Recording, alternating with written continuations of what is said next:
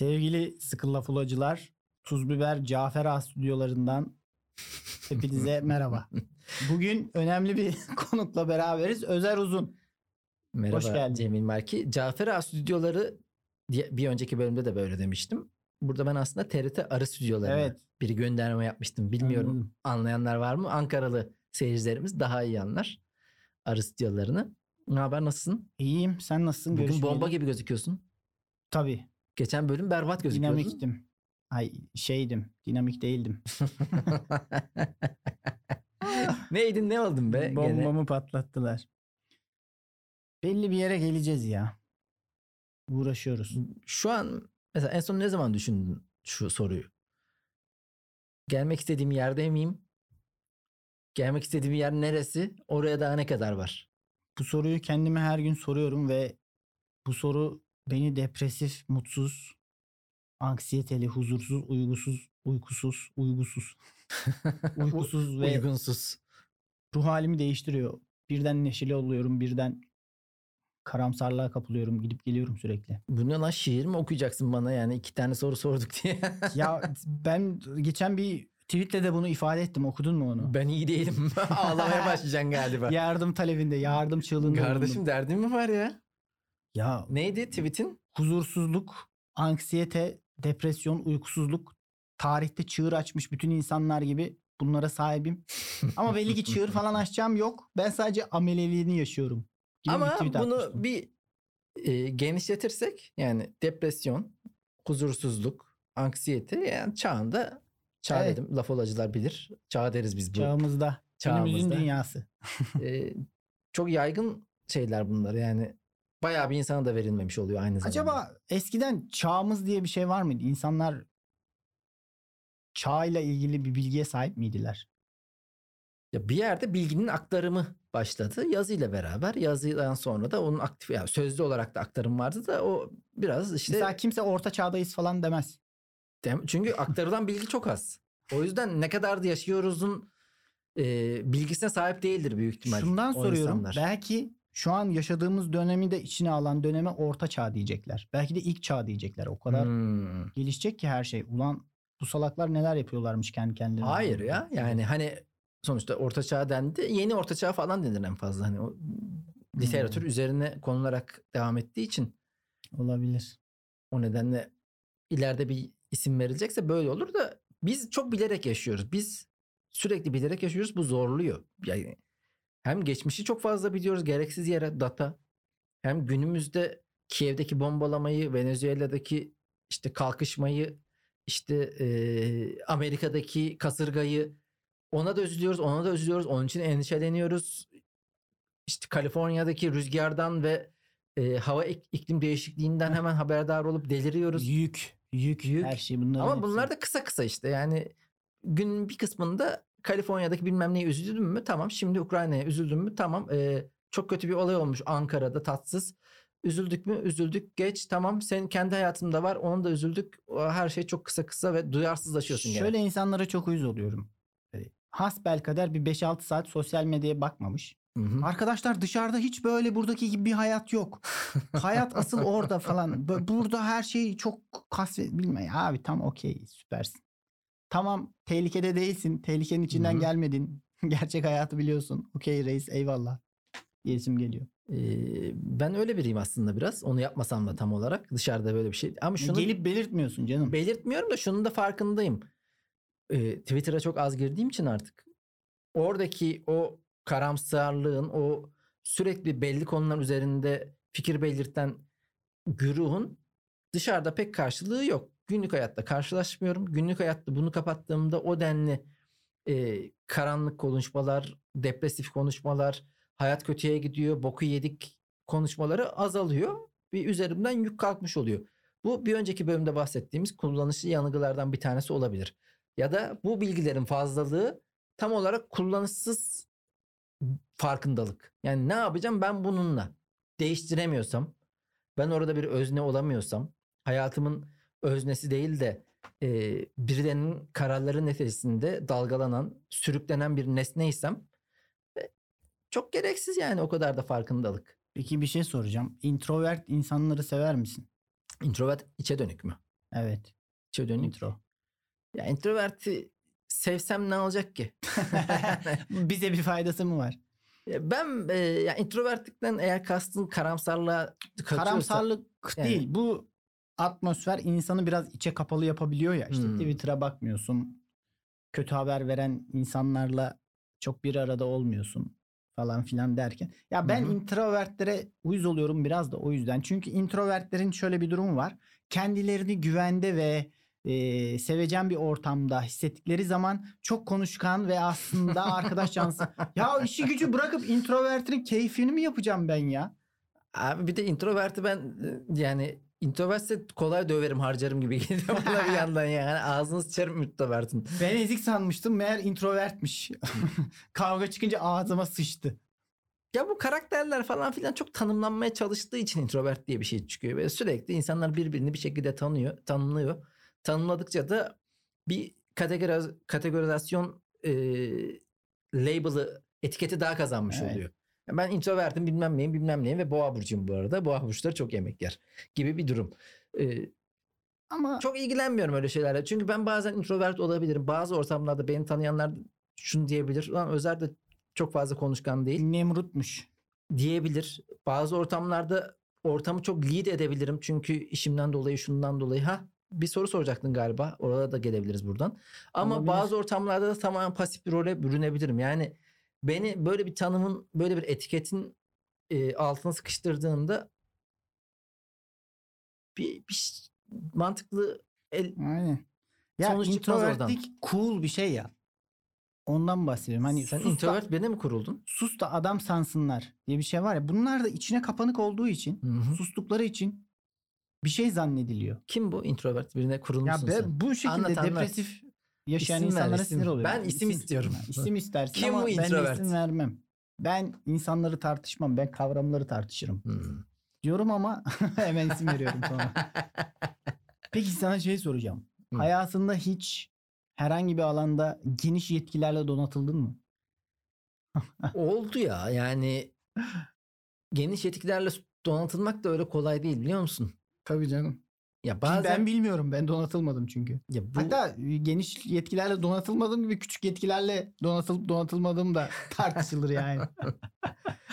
ya bu yaptığım işlerde ben mesela pimpirikli ve işine dikkat eden biri olduğum için etrafımda da o kadar pimpirikli işine dikkat eden insan yoksa ben orada kabak gibi yukarıda kalıyorum Hmm. ve her şeyden sorumlu hale geliyorum.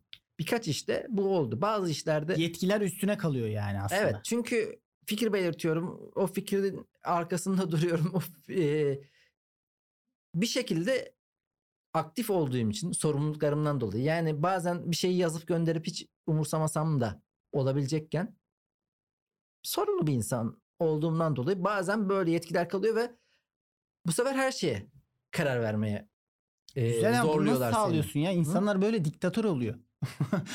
Özer Uzun diktatör oluyor ama şöyle. Hiç kimse böyle sorumluluk almadığı için. Özer fikrini söyleye söyleye. Yasama, yürütme, yargıyı tek elde topluyor. Ya ama e, şöyle şimdi devlette diktatör olduğunda şimdi şu an bile hala devletin iyi olduğuna dair propaganda yapabileceğin Araçlar, araçlar elinde. var ve alanlar var. Yani bir alanda da iyi gibi gözükebilirsin. Anladın mı? Yani e, biz ekonomik olarak fucked up olduk.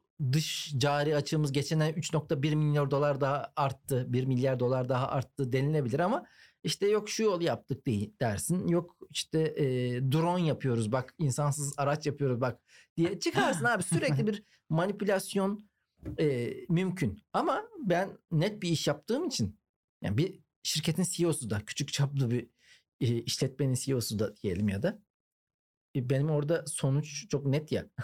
o yüzden Evet. riskli. o Oldu yüzden ya da olmadı. o iş ol- olmadığı zaman direkt sorumlu da sen kalıyorsun. Yani ben mesela yakın zamanda yaptığım bir işin ya normalde sadece yazarlık yapmam lazım. Müziğini de bana soruyorlar, logosunu da bana soruyorlar.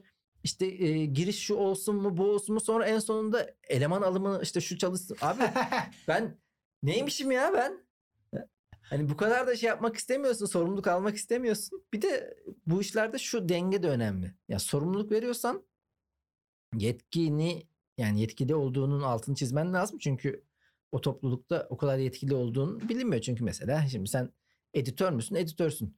Yani oraya bir altın çizmezsen ve dışarıdaki insanlar da bilmezse bunu sen kendi kendine Sen, evet, öyle kalmış olabilirsin. Bir de, ordusuz bir general oluyorsun. bir de bunda şey e, maddi olarak da o insana o gücü vermen lazım. Onun dışında yetkilerle donatıldığım Mesela hiç ilkokulda sınıf başkanı falan olmak istedin mi? O yarışa girdin mi? ya Seçim ben yarışına? galiba e, geçiş hükümetinde Düşük profilli başkan. evet yani sınıftaki o Sınıfın bu e, kargaşa rejim oturmamış henüz. ya full full başkan olmadım.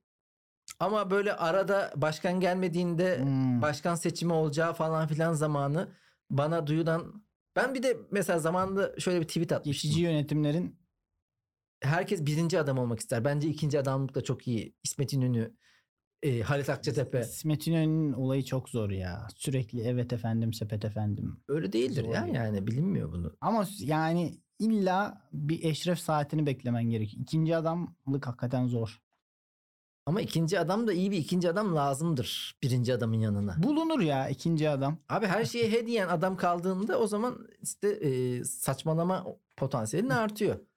Yani sen bana eğer benden korktuğun için Özer sen podcast'te biraz gerizekalı gibi konuşmaya başlıyor başladın ya da şu muhabbete girme demezsen o zaman e, Evet. Mal mal konuşurum Ben aklıma sınıf söylerim işte. başkanlığı yarışına girmedim. Gerçi sen beni hiç eleştirdin mi? Bak ben belki de yozlaştım? Ama eee, şöyle bir şey oldu. Mesela o bazı imtiyazlar edindim. Bedenci bir spor odası vardır. Hı.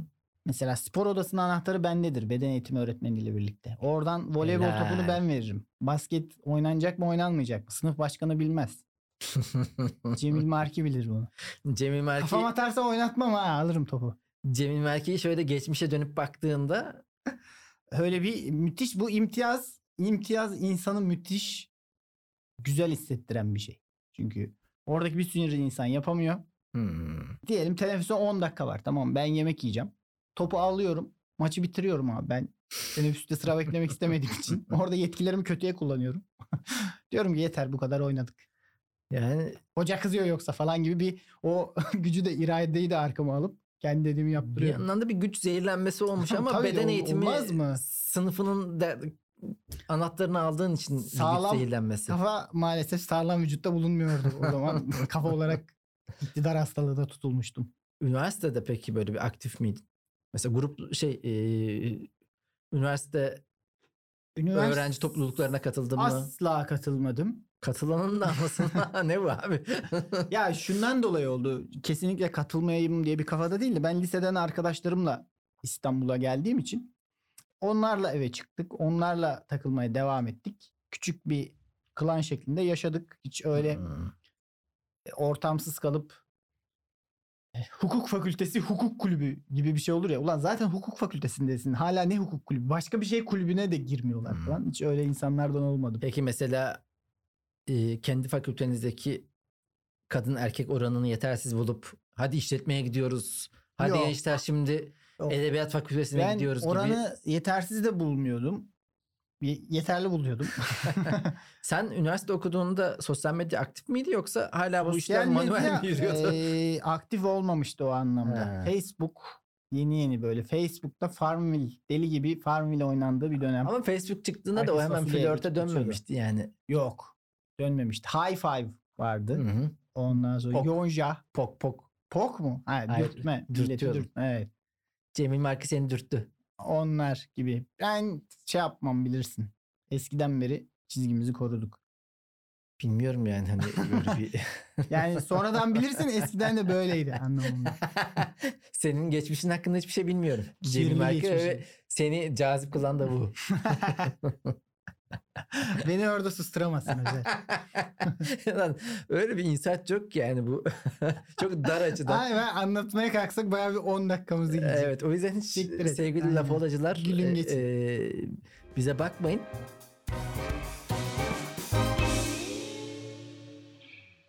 Sıkı laf olacı Aysu e, bir zaman stand-up sahnelerinde de gördük kendisini Aysu Evet. Özsoy. Mizahı bıraktı galiba. Bilmiyorum çıkmıyor sahneye galiba ama e, Üşüyemiyor bir- gibi bir duyum aldım ben.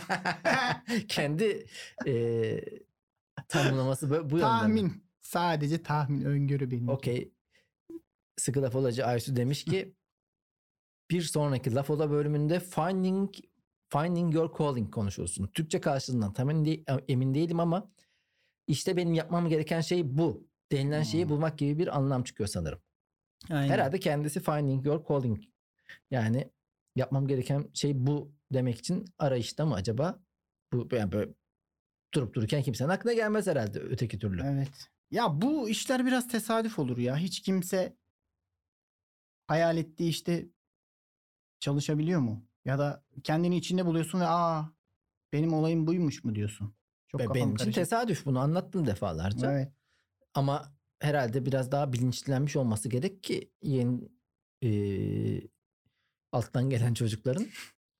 Aynen. Yani mesela ben 18-20 yaşında ne böyle şeyler düşünmezdim hiç. Ben de düşünmezdim. Hatta düşünmezdim bile. Genel olarak çok gündelik yaşardım. Harbiden ha yani hani okuldan gelip işte Geliyorum. Evet. dışarı çıkmalık bir koştura koştura gittiğim bir üstünü değiştirip koştura koştura gittiğim bir kısım var. Onun dışında hiç öyle bir kariyermiş, şuymuş, buymuş. Ama şey inanıyor musun mesela hobini iş edinirsen bir gün bile çalışmak zorunda kalmazsın. Yok be. Yani ben aslında işte hep dediğim sınıfın komik çocuğu bendim. Hocanın ağzına bakar. Gak dese espri yapar. Guk dese espri patlatır. Üniversiteye geldim. Mühendislik yapmayacağım diyordum arkadaşlarım ama ne yapacağımı da bilmiyorum. Böyle mal gibi duruyorum. Bir de e, Sonra işimi yani sevdiğim şeyi yapmış oldum tamam mı? Çünkü benim için herkes tarafından söylenen şey denk buydu. geldi abi hobin Denk yoktu geldi ki. işte. Mesela ben at bilmeyi seviyorum diyelim. Hı. Hobim. E, Suvari mi olacağım? Atlı polis mi olacağım? Ya, ne var şimdi olacağım? diyor işte jonglör olup jonglörlüğü de profesyonel olarak yapabilirsin. Ben de yani hobim demeyeyim de mizah seviyordum ve yapmış yap, iş olarak yapmaya başladığım Şöyle için düşünüyorum. diyorum. Eğer hobini iş haline getirirsen hobinden olursun. Tamam ama ben de aynı noktadayım. işte. Mahveder seni yani. Ben bir hobi aynı- kaybetmiş olursun. Ben de aynı noktadayım canım kardeşim benim. Ben de Aynen. aynı şeyi o yüzden diyordum. hobileriniz ayrı dursun. Yani tam bana göre bir iş Çünkü diyebileceğiniz tam onu diyordum işte yani. biraz bal yani. Bala hayatım, göte. hayatım boyunca çok severek yaptığım bir şey. İşim oldu ve o zaman yaptığımda o kadar zevk almıyorum. Yani sahne kısmını geçiyorum. Yazı kısmında o kadar zevk almıyorsun çünkü orada bir önceki bölümde konuştuğumuz işte rütüyü de giriyor, televizyoncudaki yapımcısı giriyor, şu giriyor, bu giriyor. Bir sürü dışsal faktör senin e, yapmak istediğin şeyden çok uzaklaştırıp seni bir klavye hamalına dönüştürüyor. Yani yaptığın orada artık bir hamallık. Amelelik yapıyorsun. Yani kreatif bir iş değil, amelelik yapıyorsun. Bu işte o yüzden de harbiden de ülkede kreatif iş yapan insan sayısı çok az. Ee, endüstriye bir şeyler taşıyıp o işte e, sırf işten eve yorgun gelip kafası çok fazla bir şey almaya müsait olmayan yığınlara onların işte oyalanabileceği içerik üreten insan sayısı çok fazla Evet. gibi şey yapabiliriz. Peki yani bu finding your calling eee, yani yapman gereken şeyi bulmakla ilgili senin benim bir fikrim yok belli ki. Değil mi yani? Ben de bala göte olduğunu düşünüyorum bunun. Böyle Böyle midir hala? Yani şimdi şöyle bir durum var. Ben liseye gittiğimde reklam yazarlığı olduğunu biliyordum ama televizyon yazarlığı olduğunu bilmiyordum. Televizyonda çalışan biri olduğunu, Beyaz Şov'un arkasında birilerinin yazar olduğunu bunları bilmiyordum. Benim için yazarlık film yazarsın, reklam yazarsın. Şimdi e, yaş grubu 15-16 bile olsa biliyor zaten bunları genel olarak hakimler. Ayrıca mecraları da içerik ürettikleri için. Aynen ya 13-14 yaşındaki çocuklar cayır cayır kurgu yapıyor. Heh. Yani birçok şeyin daha farkındaymış gibi geliyor bana. Yani ben mal gibiydim oğlum yani hiç şaşırdım böyle Beyaz Show'da çalıştım ama o zamana kadar orada birinin çalıştığını bilmiyordum ben. Ne arkada birinin çalışıyormuş.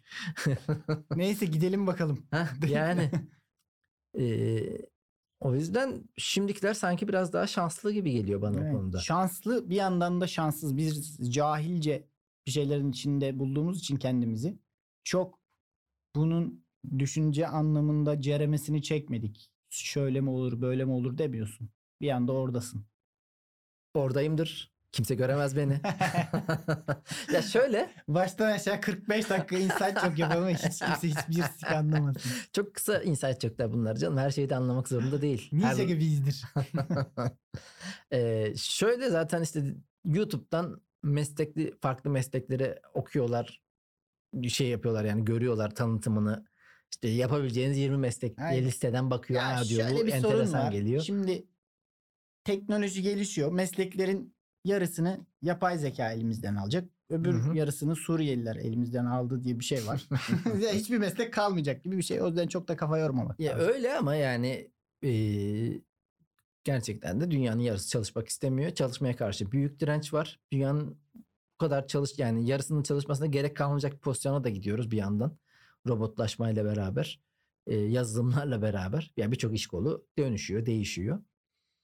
O yüzden işte dünyanın gelecekteki 50 yılı çok farklı olacak ve burada size son sözüm arkadaşlar bunları söylememize izin yok. Kendi kendine tiyatro oynuyorsun burada. İnanılmaz. ne var lan işte? Eğleniyoruz be biz. Eğleniyoruz. Güzel. Ee, yeni bir sosyal medya platformu yavaş yavaş sesini duyurmaya başlıyor. Yakında çok Kim bu ya? Ben hiç duymadım. Be Real. Yıl. Ha, Evet. duydum ne işe, ne işe yaradığını bilmiyorum. Herkes gelin gelin diyor. Gelin gelin diyorlar mı sana? Ha. Vay. Instagram gibi. Ama günde sadece bir fotoğraf paylaşma hakkın var. Ama onlar notification gönderdiğinde paylaşacaksın. Paylaşmazsan başkalarının fotoğrafını göremiyorsun. Ee, paylaştığın fotoğrafa filtre Bu koyamıyorsun. ne İttihat Terakki Cemiyeti mi? Ne bu? Be böyle? Real yani tamamen Hmm. o an anlık, anlık atıyorsun. anlık yani. atıyorsun ve bu senin fotoğraflarını biriktiriyor. İleride her günden bir fotoğrafın olacak. Aynı zamanda senin olduğun gibi göründüğünü e, görünmeni sağlıyor. Aynı zamanda bunlara verdiğin tepkiler, başkalarının fotoğraflarına verdiğin tepkiler de e, real, real emoji gibi bir şey. Anladım. Orada da yine senin kendi suratınla veriyorsun o tepkileri. Böylece hani bu işte Instagram'ın filtreli işte bambaşka gösterileninden Yapaylıktan uzaklaşıyoruz biraz. Anlık doğal halimize odaklanıyoruz. Bir şey Burada söyleyeyim biz mi? konuştuk mu bunu? Hiper Hayır. gerçekçilik çağındayız. Yok konuşmadık Yani- ve hemen fikrimi söyleyeyim. Hı-hı. Bu projenin sonu Clubhouse olur. Bence. Ee, ya Tutmaz. Ben hiper gerçekçilik Çünkü çok oynama içinde oynama alanı yok. Yani Hı hı. ben niye sürekli telefonuma e, bu tarz Instagram ya da Twitter vari sitelerin olayı şey ya senin dikkatini devamlı orada tutmak. Hı-hı. Bir yılda attım fotoğrafımı baktım bitti. Ya, şu var. Bir kere gene gözetleme. Gene başkalarından ne yapıyor ve saf halde görme. Etkin. Çok fazla vakit almıyor. Yani mesela Clubhouse gibi olmaz, olmamasının neden olmayacağını şöyle söyleyeyim sana. Clubhouse abi ben oraya gideceğim. Bir saat iki saat vakit ayıracağım. Bir de bir sürü dangalığa dinleyeceğim. Hmm. E burada merak bir sürü ettiğim dangalar görebileceğim. bir sürü dangalar görebileceğim ama merak ettiğim ünlüler de orada olursa eğer ve anlık foto atarlarsa gündelik hayatın içerisinden e, o cazip kılar. Ben hiper gerçekçiliğin E bunu Instagram'da da atabilirler ki. Orada da var yani. ama işte yok yani var da yok. Bu buna Atmıyor, sadece tercih etmiyor. tercih etmiyor. orada yayıldığı zaman burada da tercih ederler belki. e, Çünkü şöyle bir şey oluyor ya aynı Reels'ı. Instagram'a atıyorlar. E TikTok'a da atıyorlar. tabii tabii. E, Oradan göreceksem ben niye ona yani dolar verken niye kur korumalıya geçeyim gibi. Ya öbüründe emin olamazsın. kurdum. Öbüründe ya bunu büyük ihtimal o platform e, tamamen olabilecek en yalın halde karşı tarafa aktarman için kurulmuş. Adı öyle. Hmm. emojisi öyle. O yüzden bir bana mantıklı yanı var gibi geliyor. Ben hiper gerçekçiliğin zaten sanat akımında da şu an baskın olan e, akım olduğunu biliyorum. Sevdiğim işlerin de hiper gerçekçi o mesela Gibi'nin başarısı aşırı mizahın yüksekliği falan değil. Aşırı gerçekçi olması. Yani Feyyaz'ın o uyurken kenarda cep telefonunun şarjda olması tamam mı? O gerçekçilik ya da konuşurken arkadaki adama selam verip sonra konuşmaya ara verip konuşmaya devam etmesi. Yani bu hayatın olağan akışını olduğu gibi koyuyor. Onun içerisinde e, yaşatıyor o kendi kurduğu dünyayı. Ama gerçek bir dünya. Full gerçek. Aynen. Bu diğer sanatlarda da böyle. Bu bir yılda bu anlamda ben açmadım bakmadım sadece eee, fikrini okudum. Mantıklı geldi bana. Fena değil gibi Neyse geldi. bakalım herkes girip hayvan gibi ünlü olduktan sonra orada biz de gireriz. 100 takipçimizle yerimizi alırız. Vallahi ben de girerim yani ne olacak sosyal medya girilir abi ne olacak. Bu TikTok'ta varım ben Aa, mesela. Bir tane Vero mu ne vardı? Vero Ha. mu? Vevo mu? Ama hiçbir, hiçbir, hiçbir yeniliği yoktu onun. Evet. Hiçbir yeniliği yoktu. Patladı. E, Ben Clubhouse'u tamamen sildim. Tabii canım. Çünkü sürekli bir güncelleme geliyor. Neyi güncelliyorsun ha? Bana yani yeter artık. Olmayacak o iş. Bırak. Bırak artık peşimi. Kapatma güncellemesi geldi. Sevgili Cemil Marki. evet buyurun. Söyleyecek başka sözün var mı? Valla bir de şeyi soracaktım. En son ne zaman kötü berberle muhatap oldun? Bir sorun vardı. Bu ne lan tuzak, tuzak soru mu bana? Aşırı teknolojik gelişmelerden sonra. Benim berberle olan e, yakın temaslarımdan senin dolayı. berberle muhabbetine bir darbe vurmak istiyorum. Yok. E, ben, Baya bir 15 yıldır hep iyi Hmm. berberlerle mi muhatapsın? ya kötü berbere ya bilmediğim berbere sadece sakalımı kestiririm. Kötü berber sadece. Ee, iyi berberlerim ya Gültekin abi Kadıköy'deki sevgili berberim. Şimdi Murat Turan Nişantaşı'ndaki beraber çalıştığım ve saçıma son halini veren üstadım. Onlarla beraber iyi bir yola girdik. ben bu yolun sonunda bu saçlarla iyi bir yere çıkacağımıza inanıyorum. Peki şuna katılıyor musun? Kötü tıraş eden berber, kötü kesen berber insanı hakikatle yüzleştirir. Tip olarak mı? Evet, seni gerçek senle yüzleştirir. Ama iyi berber bir illüzyonu devam ettiriyor. Hmm. Seni olduğundan daha iyi gösteriyor biraz. Yani Cemil Marki Bence toplumda kötü berberlere de ihtiyaç biz var. bir süredir beraber yaşamıyoruz. Ben fikir ürettim. Sen ne yapıyorsun arada. evde lan? Böyle kendi kendine ne çirkin fikirler yani. Hakikati, hakikati arıyorum yalnızca. Be real. Gerçekten gerçek olabilmemiz için saçımızı falan üçe vurdurup hepimizin. evet. Ama biliyorsun Olabilir. e, fütüristik filmlerin hepsinde gelecekteki karakterler çok birbirine benziyor. İnsanlar birbirine benziyor. Aynı kıyafeti giyiyorlar. E, bir, bir sürü tartışma da oradan çıkıyor ya aslında şu an. İşte birbirlerine aynılaşan insanlar, aynı kıyafeti giymeye benzeyen, aynı kıyafeti giymeye Tek başlayan insanlar. diyelim. Evet. Bu harbiden 50 sene 100 sene sonra o fütüristik filmlerdeki gibi alüminyum folyo ile gezebiliriz. Bir kafa rahatlığı olur bence. Ama işte ben orada orada dur derim. İnşallah o günleri görmeyiz. Çünkü bizi ayrıştıran küçük o Senin nerede dur dediğinin peki ne önemi var vasat herif? çok teşekkür Orada ediyorum. Çok teşekkür Folyoya gelemem diyor ya. Bana alüminyum folyo giydiremeyeceksin. o zaman teşekkür ediyorum Cemil Marki. ben teşekkür ederim. Sıkı laf olacılara Cafer Ağa stüdyolarından iyi günler diliyoruz. görüşmek üzere. Haydi bay Ciao. bay.